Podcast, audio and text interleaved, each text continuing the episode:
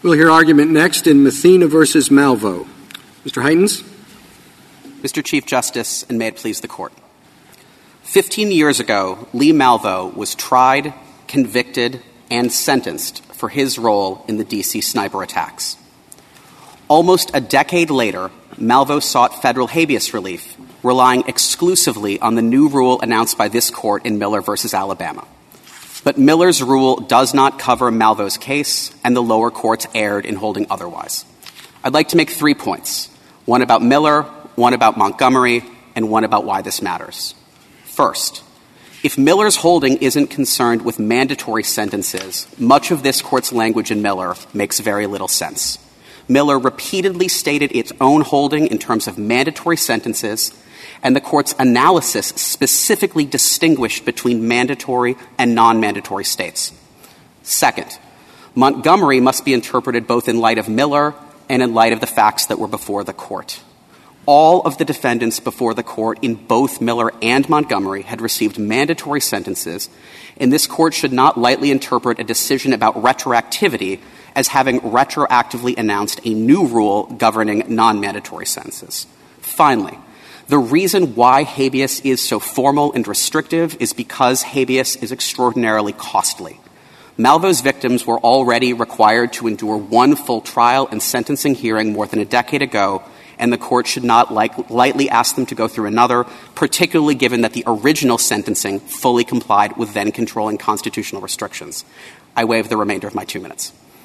So, turning to the first point about Miller, I, think it's just extremely hard, as Malvo's brief now clarifies, that he only sought habeas relief based on Miller. And if you look at Malvo's original habeas petition, it's on page 80 of page 80 of the petition appendix. He doesn't just say that he's seeking relief based on Miller. He says he's seeking relief based on Miller's holding that mandatory life without parole violates the Eighth Amendment. So I think even Malvo, when he originally sought habeas in this case, recognized the precise nature of Miller's holding. And I think it's extraordinarily hard to get away from that. Mr. Heytens, could we back up a little and explain to me why these sentences are not mandatory? I mean, the jury had only two choices death or life without parole. And nobody seemed to have appreciated at the time of Malvo's convictions that there was any discretion. And that and the piece of information I'd like to have has any Virginia judge ever reduced a juvenile life without parole to life with parole or a term of years?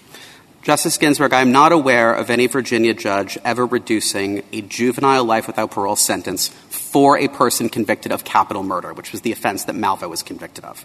Uh, I, I, I, believe that's factually true that I'm not aware of an example. There have been examples of Virginia courts considering whether to do so, although those long predate Malvo's. I, I acknowledge that those postdate Malvo's sentence. To go to your question about what the jury was instructed, that is what the jury was instructed.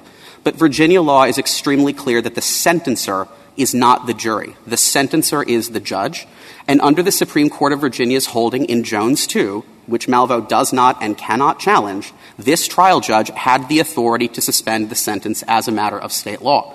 And not only had the authority to do it, but had the authority to do it at the time of Malvo's trial. That's the specific issue that the Supreme Court of Virginia addressed in Jones.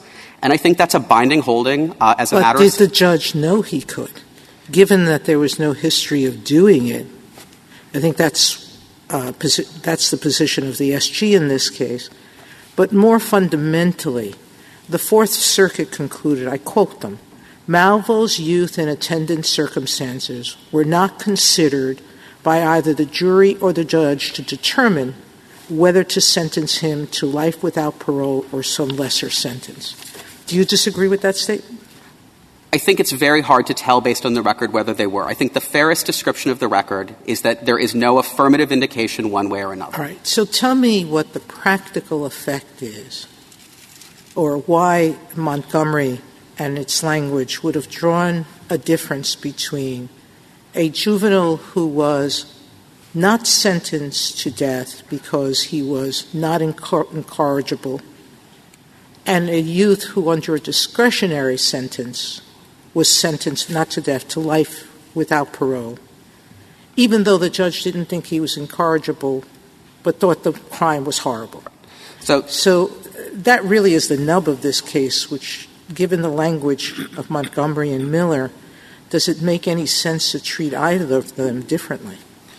So, so Justice Sotomayor, I think the first thing I'd say to that is I, I don't think that for Teague purposes we can say, given the language of Montgomery and Miller, I think we need to be very specific where the rule that we're talking about is coming from. And to address your question of what's the difference, I think the difference is stated in the last paragraph of the Miller opinion, where the court fundamentally identifies the problem with the scheme invalidated in Miller. The court said that the sentencer was deprived of, quote, the opportunity to consider youth and its mitigating factors, and instead that the states at issue in that case had required that all children receive life without parole sentences. As a matter of Virginia state law, that was not true here. General, uh, uh, this is maybe uh, Justice Sotomayor's question phrased a, a little bit differently. Um, of course, Miller talks about mandatory schemes a lot because Miller was about a mandatory scheme. But do you think after Miller, in a state where there was not a mandatory scheme, a judge could say, you know what, I just don't feel like thinking about the defendant's youth. I don't think it's remotely relevant, and I'm going to um, uh, just uh, uh, sweep away anything that the defendant presents to me about that. I couldn't care less. Do you think that that's permissible under Miller? Justice uh, Kagan, I'm sorry. I don't think that would be permissible, but I think we need to distinguish between why that's not permissible. I think as a matter of the Eighth Amendment, that's not permissible, but I think the, the articulation of the cases following Woodson and the death penalty illustrate why that is a new rule for Teague purposes. So I think that if a court were properly presented with that argument after Miller, it should hold that that's an Eighth Amendment violation, but I think that would be a new rule for Teague purposes, and the way I know is how this played out in the capital context, right? So the court first decides Woodson which deals with a mandatory death penalty, very similar to Miller.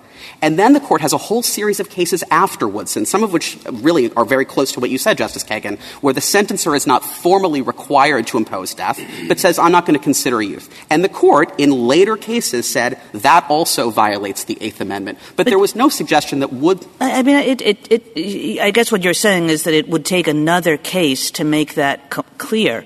But I think Miller itself makes that clear. If there's anything that Miller says, I mean, all of Miller, it's a 30 page opinion, and it can be summarized in two words, which is that youth matters, and that you have to consider youth in making these sorts of sentencing determinations. And again, of course, it talks a lot about mandatory schemes because a mandatory scheme was in front of it. But the entire reasoning was about how much youth matters and how a judge or a jury, whoever the sentencer is, has to take that youth into account. That's the lesson of Miller. So, so, two responses to that, Justice Kagan. First, I, I, do want to differentiate because I think the habeas context matters here.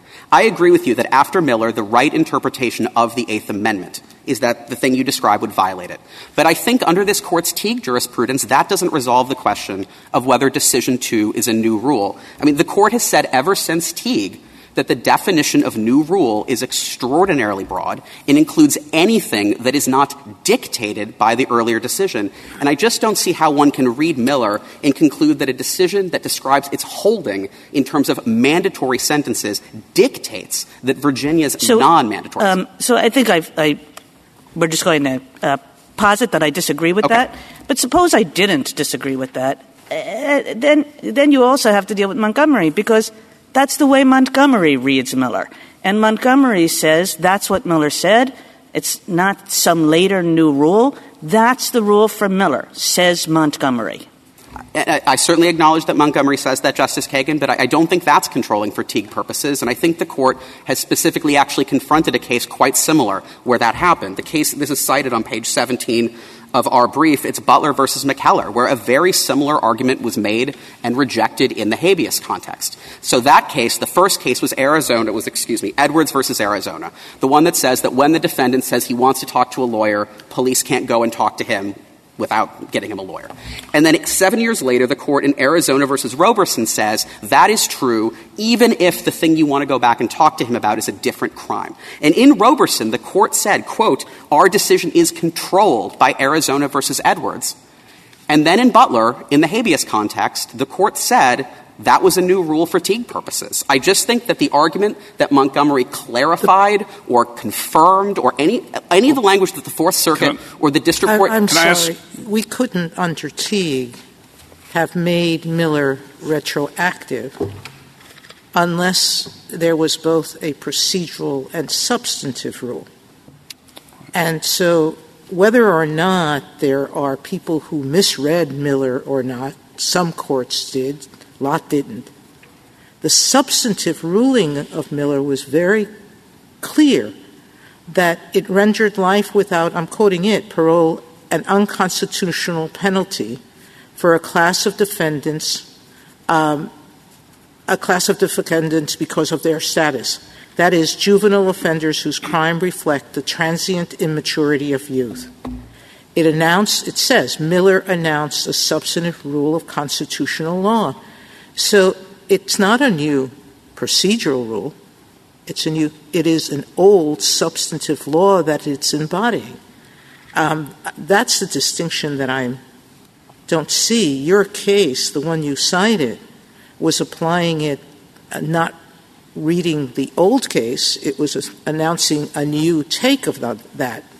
Montgomery said, We're telling you what Montgomery, what Miller said. Justice Sotomayor, I certainly don't disagree that there's language to that effect in Montgomery, but, but I think it is important that that language that you just quoted is virtually all from Montgomery and appears nowhere in Miller, except for a few words that are sort of included in that very long Suppose quote. I try to read Miller and Montgomery together to figure out what the substantive rule is, and that I conclude the substantive rule is that the state cannot impose life without parole on youth who are merely immature but can impose it on those who are incorrigible. Okay, that's suppose that's the substantive rule. Uh, I suppose Miller and Montgomery. Then we have to figure out what the procedural rule attached to that was. Correct. The procedural rule attached. Uh, you can read it in a couple different ways. So I want to get your thoughts. One is it rules out an on-the-record finding right? It's, Montgomery says you don't have to make a, make a record finding of incorrigible. It's explicit about that. The question then for me comes down to is a discretionary sentencing regime alone enough to satisfy the procedural requirements to implement that substantive rule, or does there have to be something more on the record stated by the sentencing judge about youth? Justice Kavanaugh, I, I, think certainly in the habeas context, that satisfies the, the, the, state, the holdings of Miller and Montgomery. Now, whether the court, that, that, that being a discretionary sentence. I'm sorry. Yes, I, I, apologize. And why is it? Why is uh, something more procedurally not required? We know we know a record, a finding of fact is explicitly ruled out by Montgomery, and that's very important. But why isn't something more than just a discretionary sentencing regime uh, necessary? Well, I, I, think particularly because of the habeas context. So I, not, I, don't want to rule out the notion that the court couldn't, in the further elaboration of the Eighth Amendment, require such a thing. But I think in the habeas context, what's critical is that this trial and sentence occurred long before either Montgomery or Miller, and the court has emphasized that particularly in the habeas. I mean, Teague is not restrictive for the sake of being restrictive. Let me ask it this way. Do you think a discretionary sentencing regime is enough to satisfy the substantive Miller Montgomery rule, as I posit it, that, that you can't impose life without parole on someone who's merely immature as opposed to incorrigible? I would say that under existing law on collateral review, yes. Even if you know for a fact that the sentencer did not take youth into account? Well, Justice Kagan, I guess at first I would. It's a discretionary system sentencer could have taken youth into account, but he didn't. Well, Justice Kagan, I just want to make sure if it, this is a hypothetical or if you're asking about the facts no, of this no, case. No, this is the hypothetical. Okay, I just want to make sure because my answer would be different depending I, on. I have a follow-up hypothetical to the hypothetical. Okay, so if you know if you know for sure, say because the sentencer specifically says on the record that they didn't. I think for purposes of federal habeas review, the answer is still that that is not a cognizable basis for retroactively invalidating a conviction. I think on direct review, I think that person would have a very strong argument. I suspect that I would think that person's going to have the better of the argument, that the person's going to win. But that's because the way the court's cases develop is in a piecemeal fashion. Okay, now suppose the record does not have what Justice Kagan posited. The record as it is in 99.99% of the cases is youth is raised by the defense counsel and the sentencing judge either says nothing, just imposes the sentence uh, without explaining anything about youth, or just discusses youth but says ultimately still going to uh, stick with life without parole. Uh, so, in that circumstance, is that enough? Yes. And the reason is because, as we explain in our. How do we know, and this is the tough part of the case for me, it's right on this. How do we know in that circumstance that the sentencing judge separated the incorrigible from the, uh, I'm using these phrases shorthand, sure. the, mere, the merely immature? I think the best way we know that is because, as our brief and the state's brief explains, in every single state that has a discretionary sentencing scheme, the sentencer is specifically instructed to consider age. And I think the court, particularly in the habeas context, can presume that judges follow their obligation under state law. Is this one of those states uh, where the sentencer uh, is um, given a list of criteria that he's supposed to consider? Yes. The Supreme Court of Virginia in Jones 2 specifically articulates the factors that sentencers are supposed to consider, including in deciding whether to suspend a sentence, and one of those factors is age. If it specifies in, in, considering whether to suspend a sentence? I, believe it does. I, this, is, this is the, again from the Supreme Court of Virginia's decision in Jones 2 uh, that responds to this court's GVR in light of Montgomery and I believe they specifically say as a matter of state law. Yes.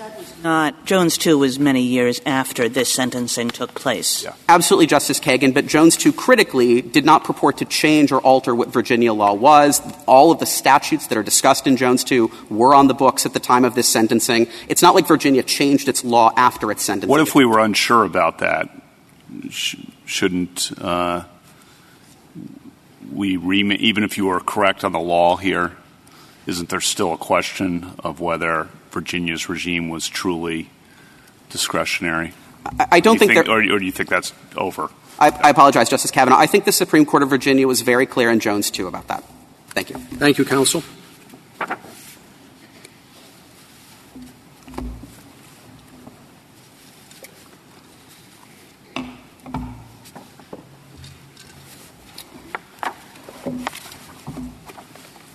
Mr. Feigin?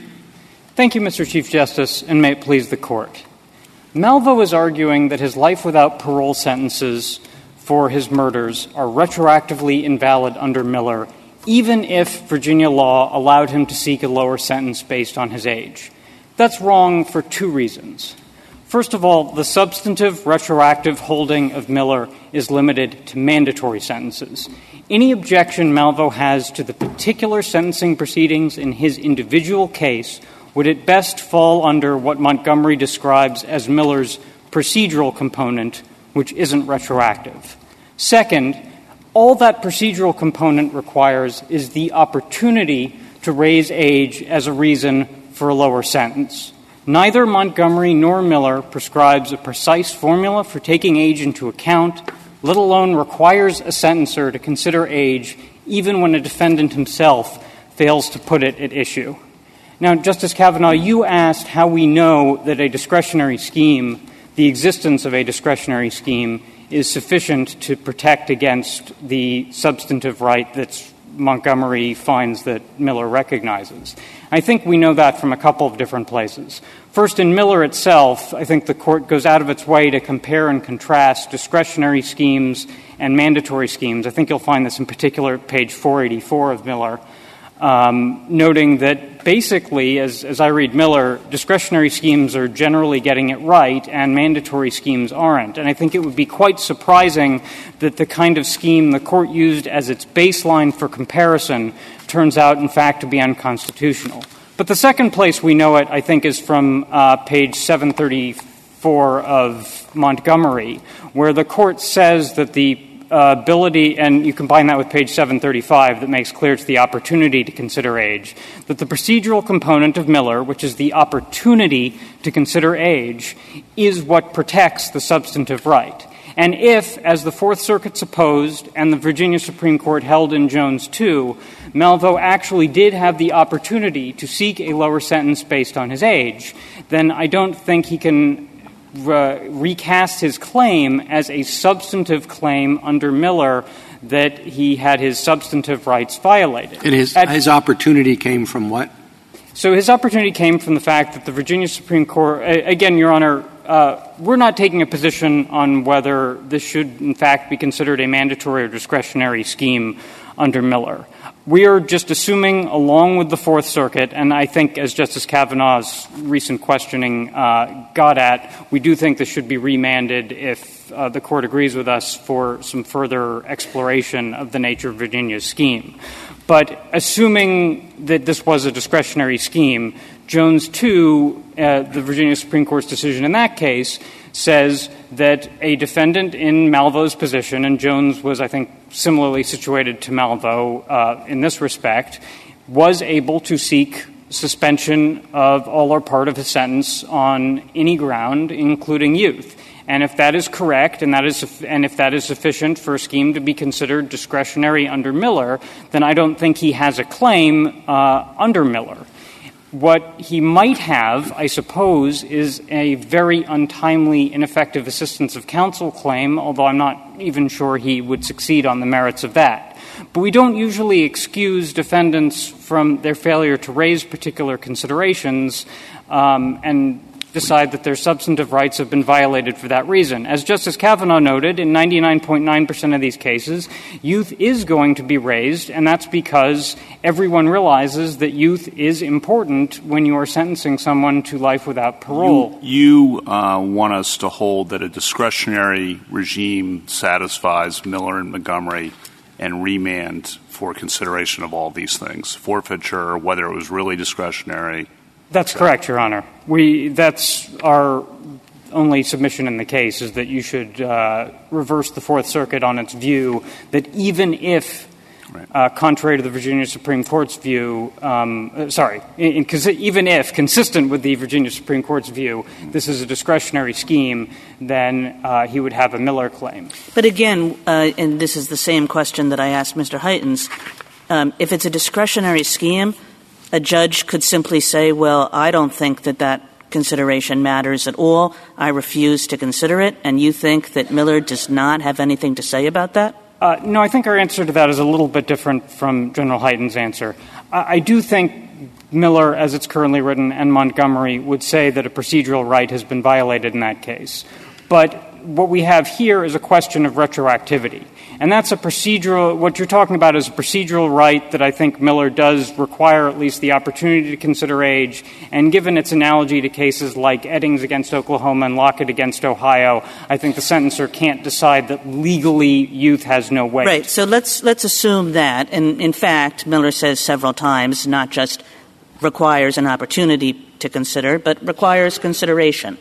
Um, uh, and then what Montgomery does, as I understand it, is Montgomery makes clear that that procedural requirement is in service of a substantive requirement. In other words, it's in service of a substantive rule, and that rule is the one that Justice Kavanaugh made reference to, which is the rule that the irretrievably corrupt um, and only those people can be subject to life in prison without parole. So the, the, the requirement of consideration is in service of the substantive rule that says, except for the irretrievably corrupt, you can't um, uh, sentence a juvenile to life without parole. So, Justice Kagan, let me give you the sort of short answer to your question, then I have a slightly longer answer. I think the shorter answer to your question is yes, the procedural right protects a substantive one, but because it's a procedural right, it's not retroactive. The only thing that is retroactive under Montgomery is what Montgomery describes itself to be considering, and this is on page 732. Is it says that it, what it's considering is whether uh, Miller's holding that precludes mandatory sentences of life without parole for juvenile offenders uh, is retroactive. No, Montgomery says Miller's holding that only the irretrievably corrupt can be sentenced to life without parole. That's what Montgomery says. So, and that's, you know, in fact, it's taken language from Miller and saying that's the substantive rule that comes out of Miller, which is this distinction between those who commit crimes based on transient immaturity, blah, blah, blah.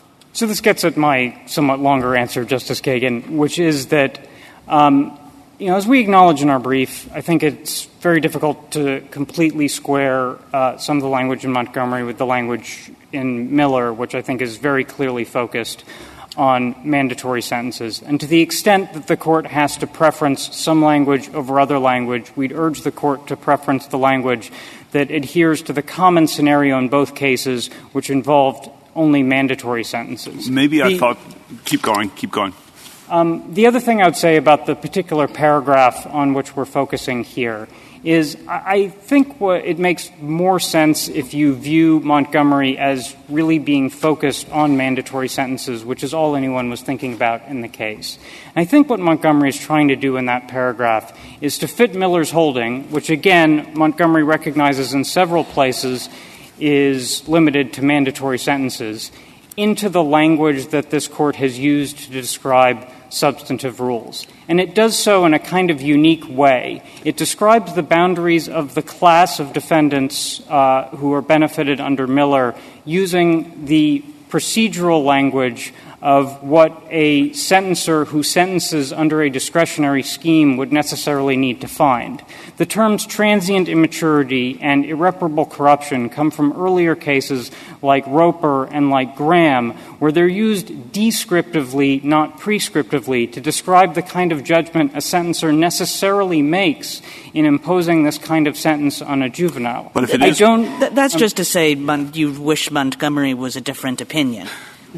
It's not a different opinion. It, it, it creates the test that it creates based on the language in Miller, which you're right was based on the language in Roper. So there's a chain of decisions, and but there's a clear rule that comes out of it, which is this distinction between the irretrievably corrupt and all others.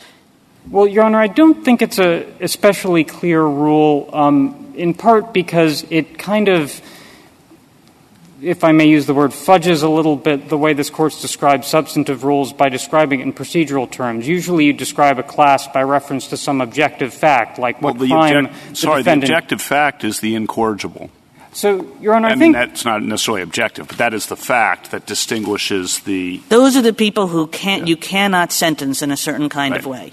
Well, Your Honor, I, I, think, and Justice Kavanaugh was just getting at this, it's not really an objective fact. It's a judgment that someone's going to have to make. But that's the, court, the, category. That's. I'm done. You can.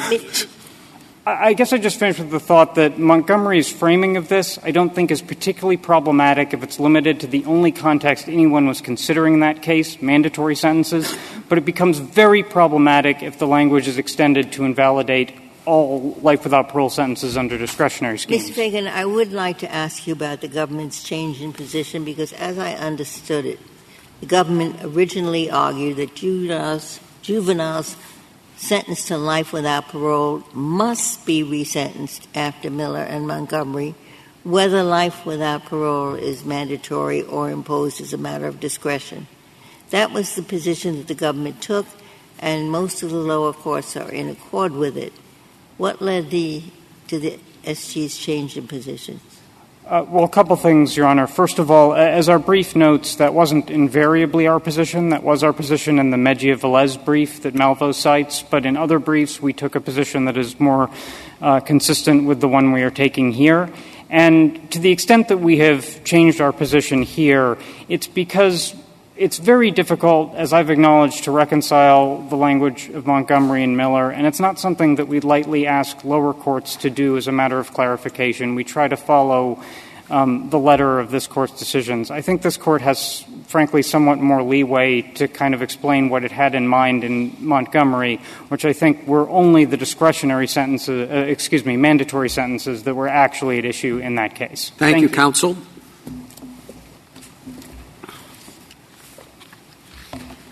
Ms. Spinelli?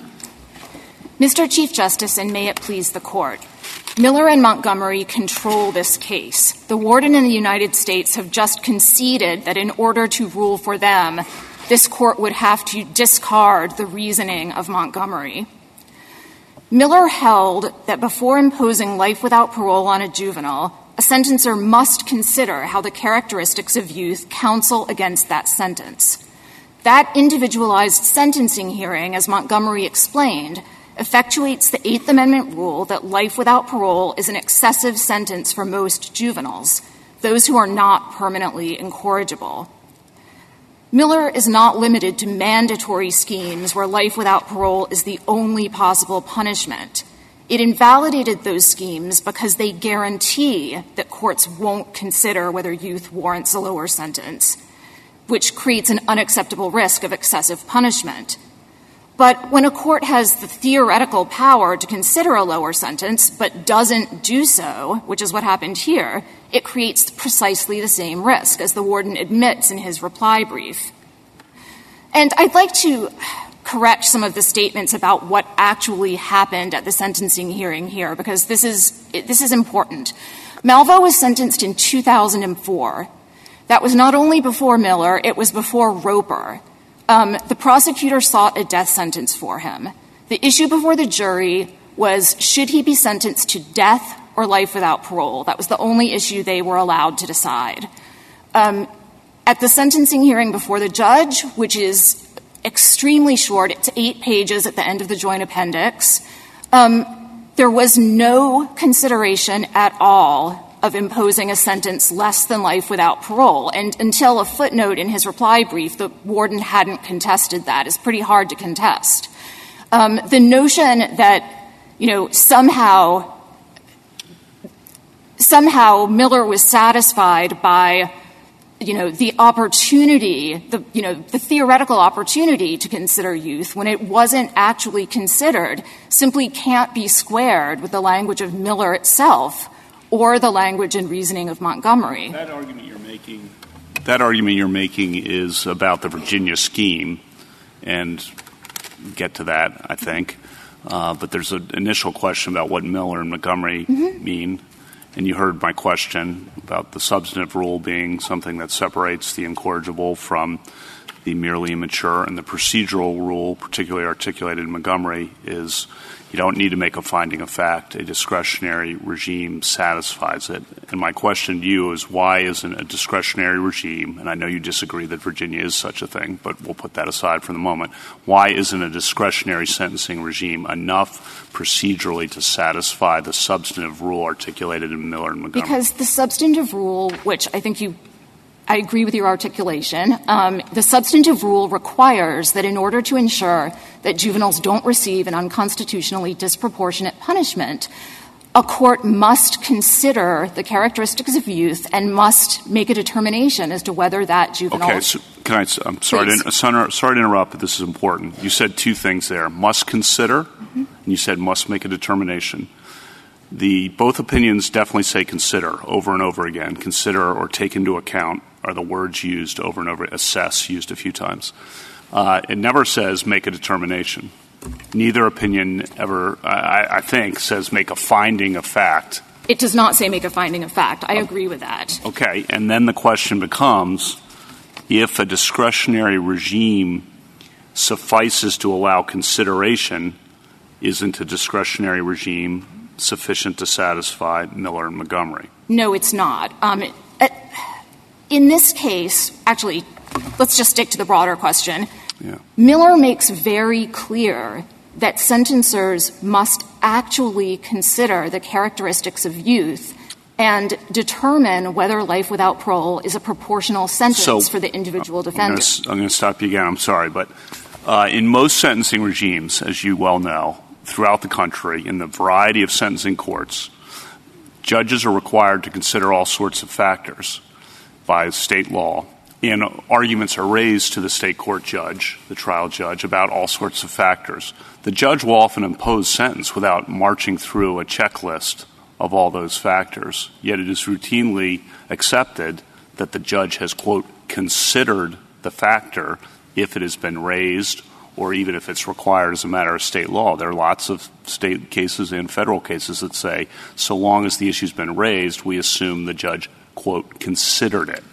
Now, if that's true, and you can disagree with that, but if that's true, doesn't a discretionary regime where the argument can be raised necessarily satisfy Miller and Montgomery's requirement of consideration? No, it doesn't. And let me explain why in this particular case it doesn't. Because this was decided not this he was sentenced not only before Miller, but before Roper.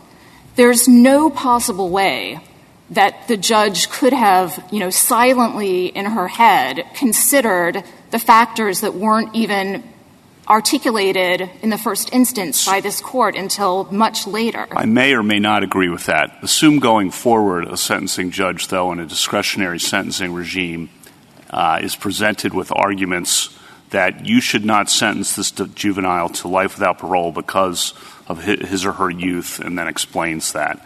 The judge then sentences the uh, juvenile to life without parole. In that circumstance, has the judge considered the youth?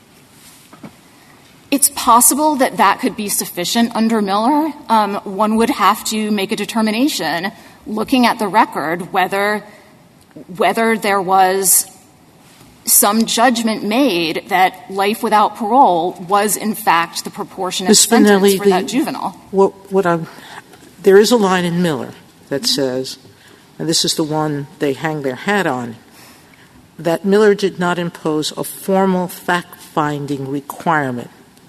That Miller did not impose, this is from Montgomery. Yes. That Miller did not impose a formal fact-finding requirement does not leave states free to sentence a child – whose crimes reflect transient immaturity to life without parole. So there's a substantive right. Precisely, Your Honor. If, you uh, if your crime was of transient immaturity, not to be sentenced.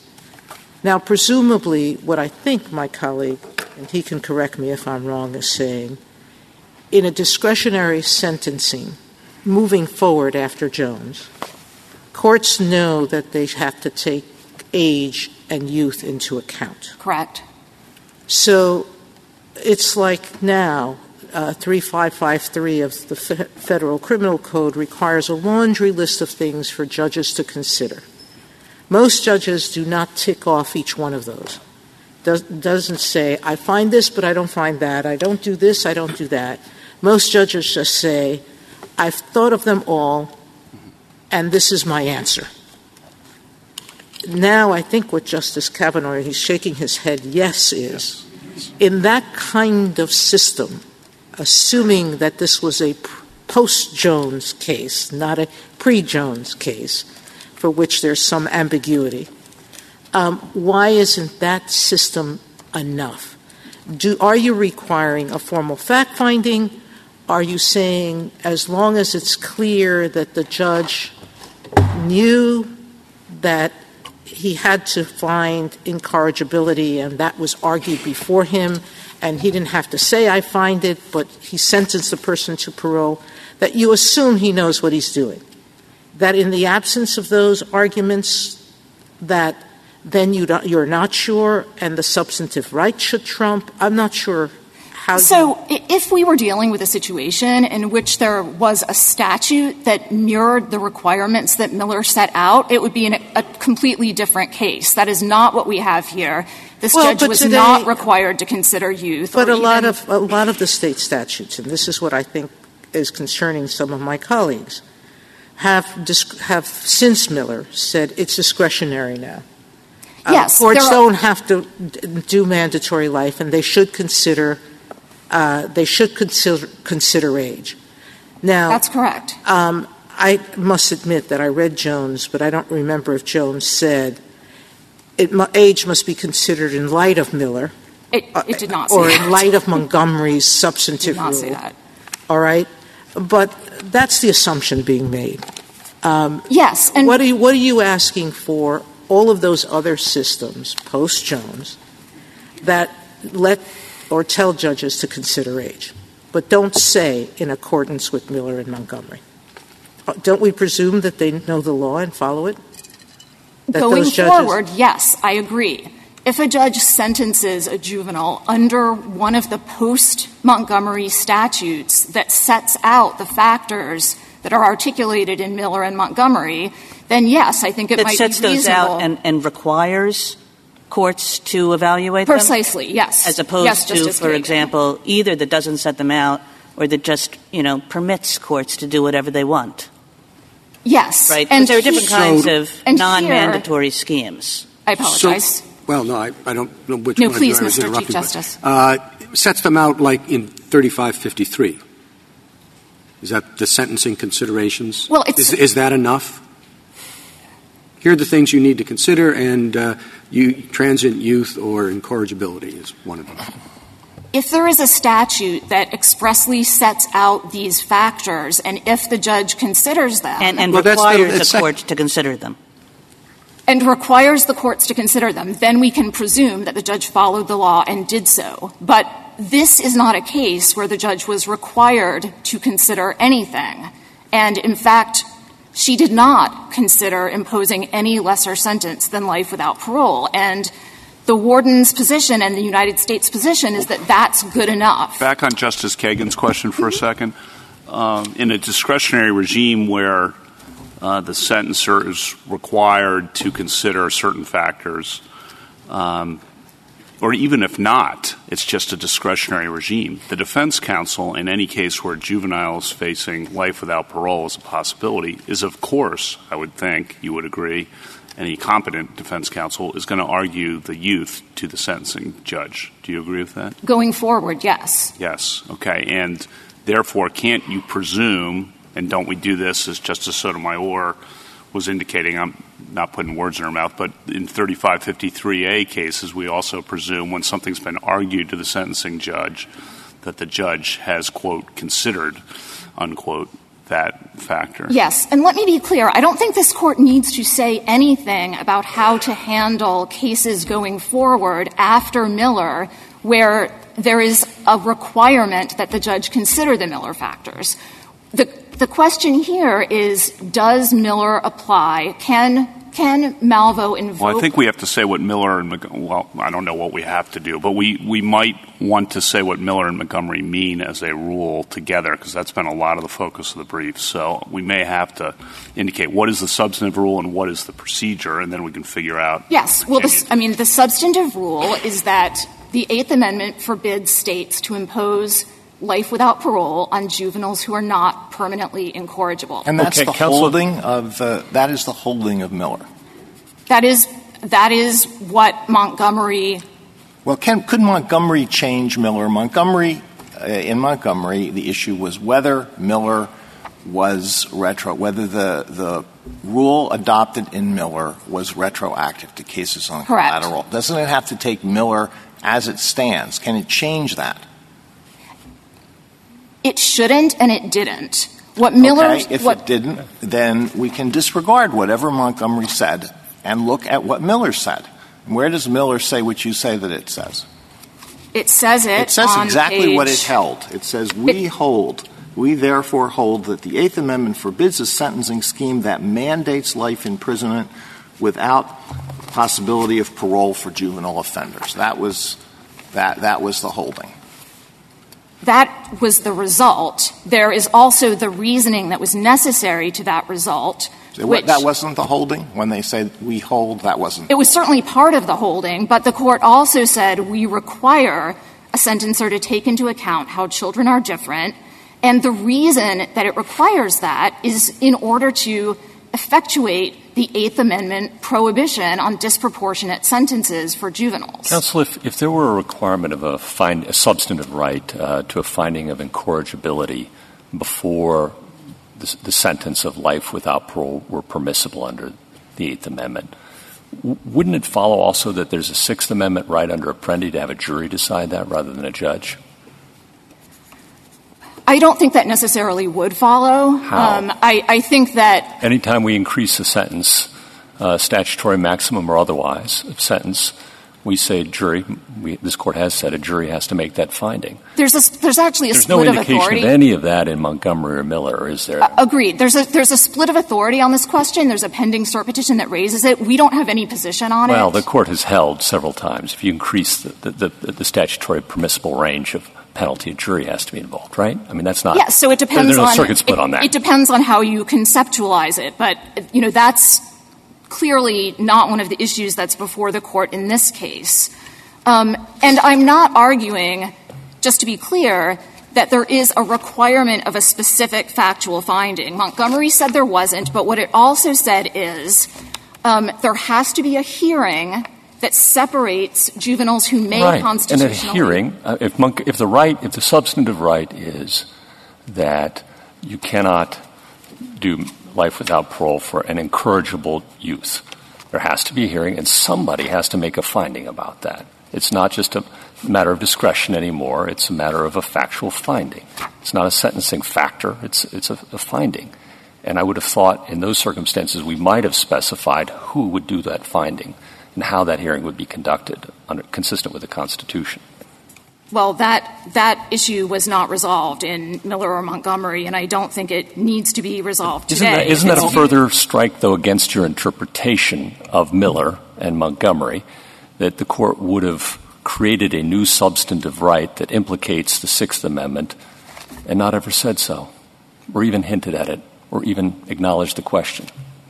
Um, I actually don't think that's unusual. It happens, you know, it happened with some regularity that a right will, a new rule will be announced, and then later the issue of, you know, who makes this decision, a jury or a judge will come up. That's what happened This is, in a Atkins. this is a pretty big issue, though, right? I mean, you know, the, the judge or the jury, you know, if we're creating a new substantive right, we might want to say a few words about, hey, there's an issue whether the judge should do it or the jury should do it, and we'll take that up in the next case. Um, that is what happened with Atkins. Atkins is very similar to this case in that it barred the imposition of the death penalty on the intellectually disabled. As in this case, there needs to be a procedure to sort out the intellectually disabled from those who are not. And the question arose after Atkins, um, does that determination have to be made by a judge or a jury under Apprendi? And the majority of courts, the that I know of, the majority have said, no, it doesn't have to be made by a jury. Um, it, can be made by a judge, and states have allocated that determination in different ways. Um, so uh, it's not at all unusual that the court wouldn't have addressed the Apprendi issue in these decisions. But, I mean, to return to Justice Kavanaugh's question about procedure and substance, the two necessarily go together the, the necessary procedure has to effectuate the substantive rule, and therefore, as Montgomery says, it has to it has to involve um, a determination as to whether life without parole will be a proportionate sentence But- but for that know- particular defendant. We know it doesn't require a formal finding, right? That, that, it, that is correct. It doesn't require it doesn't require any particular form of words. It does require a substantive Well, result. well, you said it requires a determination, and to me that sounds like a formal finding. And the one thing we do know is that a formal finding is not required. So it would seem that um, consideration, uh, and I thought we had gotten that far before, sort of being included with respect to factors that must be considered in uh, uh, imposing a sentence. We're talking about 3553, which has a list of things that have to be considered, and this would be, be one of them. Yes, and again, we, you know, we're not presented here with the question of what exactly a fact finder would have to say. Well, you are Um, because I because I asked it. I'm sorry, Your Honor. I, I, apologize, Mr. Chief Justice. What I what I meant is, you know, that is that is going to be an issue no matter how the court decides this case. There have already been 2,000 resentencings under Miller at which courts have made an effort to apply the Miller factors. Um, there is Montgomery did not specify Um, a turn of phrase or a specific finding that has to be made, but what's absolutely clear is that the court does have to decide whether, in light of the characteristics of youth, this is a proportionate life without parole is a proportionate sentence for this particular defendant. And that I don't, didn't even don't think come Montgomery. close. I don't think Montgomery says decide. I mean, decide to pick up on the chief justice's question sounds like determination. Sounds like finding. Maybe, maybe I'm Well, what it's what in it the key says. paragraph. It says What it says is, um, a hearing where youth and its attendant characteristics are considered as sentencing factors is necessary to separate those juveniles who may be sentenced to life without parole from those who may not. You know, it then goes on to say, no, we didn't require a specific finding of fact. You know, we are leaving it to the states to doesn't even say specific. It just says finding a fact. Correct. It just says finding of fact. Um, but it then says that Miller did not impose a formal fact finding requirement, doesn't leave states free to sentence a child whose crime reflects transient immaturity to life without parole. So Montgomery doesn't provide a lot of guidance, but what we do know is that juveniles are entitled to at least one opportunity to show that they are not permanently incorrigible and that it is not right to make a determination now that they are foreclosed from ever attempting to show that they have changed. And your argument that Virginia did not provide that is It absolutely did not provide that. There was Yeah, well, there was no so let's assume that Jones was correct and that there was an ability to request suspension. That was not even remotely clear at that at the time. Let's say Of- it was, hypothetically. Then what?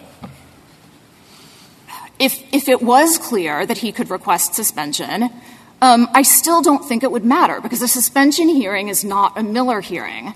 At the time, Roper hadn't even been decided. I understand The that. But let's just say, hypothetically, that it was available to the defendant to argue whatever he wanted with respect to his youth and attendant characteristics in any fashion that he wanted, and that the judge had to consider whatever arguments were presented about youth before imposing a life sentence, and that the judge could not impose that life sentence automatically. Let's say that's the state of the law in Virginia, hypothetically. Now, we don't, maybe we don't know that, but let's just assume that, that all arguments are available, not just incorrigibly, any arguments about youth are available. Even better for the defendant. All of it has to be considered. The hearing that? Miller requires, however, is not a, is not only a hearing that requires that youth be considered. Youth is considered in all kinds of contexts, but there, the Miller's specific holding is that the characteristics of youth that were identified first in Roper need to be considered in order to determine whether or not life without parole is And a I'm positing, uh, I'm positing a hearing counsel um, in which all of that is available to the defendant to argue. Then what? I mean, it was available to him to argue in the sense that, you know, every new rule is available to the defendant to argue before the rule is announced. Um, uh, in fact, you know, he had no way of anticipating that that this new constitutional rule would be announced. The court hadn't even taken the first step down the road toward that. So, you know, even if it were the case that he absolutely could have gotten the same consideration had he, you know, been able to look into the future, um, that is not what we typically require defendants to do, and that's why the Miller rule is retroactive in the 1st We're, place. we're in an awkward place because of what the Virginia court did with Jones, which is sort of look at something retroactively and say, this is what you could have done. There's a lack of clarity Yeah. whether judges understood they could have done that. But let's but let's Mm-hmm. move, let's move forward after Jones, okay? And Jones is after Miller and Montgomery, Correct. correct? So it's now they're saying judges can have complete discretion, just the way that Justice Gorsuch has posited. Moving forward, they should consider age and all its attendant circumstances. Why would that system, moving forward, I'm not looking backwards, if someone is sentenced today and their attorney failed at the hearing to argue incorrigibility, or the lawyer argued it and the judge didn't say one way or another, what I posited it earlier, He just said, I've considered all the factors they told me to consider in Jones, X sentence. Well, first, Jones didn't, did not say that courts had to consider age in light of Miller, or that they had to consider age at all. What it held is Miller is completely inapplicable in Virginia because we have a, quote, discretionary system. I, oh, have to read Jones more carefully. Going uh, forward, however, and, and going forward, Virginia is not doing anything to comply with Miller. So let's be clear. Um, When Miller was issued, there were about 2,800 juvenile lifers in, quote, mandatory and non mandatory schemes. Almost every state has already resolved this issue and complied with Miller and understood it the way we understand it. There are only 60 states which only have 60 juvenile lifers that haven't either made them parole eligible or begun We don't have- resentencing them did- in did I- response to Miller. Did I mishear you? Did you say 60 states or six states? six states with 60 juvenile lifers out of 2,800. That's that is the scope of the problem that we're dealing with. But let, let's, And- if you could answer Ju- Justice Sotomayor's hypothetical, that would be very helpful to me as well. Uh, let, let- let us assume that all arguments are available at, at hearing, at the hearing, and the defendant makes some, not others. I am not arguing that Would this that be- right cannot be waived. Um, going forward, this is a known right. It can But be it- but- waived but- just like any other constitutional right. Counsel, if I might. So, so just all arguments are available, Mm-hmm. and, the, and, the, and the district judge has to consider them. Would that, in your mind, satisfy Miller and Montgomery? It it might very well. Okay. Yeah, I am. I, I am not arguing that it would not. Um, we're only talking about the situation here, where there was no consideration of youth, not only with Malvo, but all 13 of the people who are serving juvenile life without parole for capital murder in Virginia were sentenced in exactly the same way. In none of those cases was there any meaningful consideration of a lower sentence, let alone consideration of whether youth made life without parole unconstitutional. Um, in the only two cases where defense counsel raised the possibility of a lower sentence, the prosecutor said, absolutely not. Life without parole is the mandatory minimum sentence. So we know that, and and we know, and the Fourth Circuit made a finding, and the district court made a finding to this effect, that youth was not considered in the way Miller requires. Um, and In what way was uh, it necessary for the the youth of your client to be considered? You, you think you describe him as a child who committed these crimes uh, because of transient immaturity? I, I have not described him as a child who committed these crimes because of transient Well, immaturity. I thought that was the test that you're saying that the court has to apply. Whether that, whether it is a child who committed the crimes because of transient immaturity.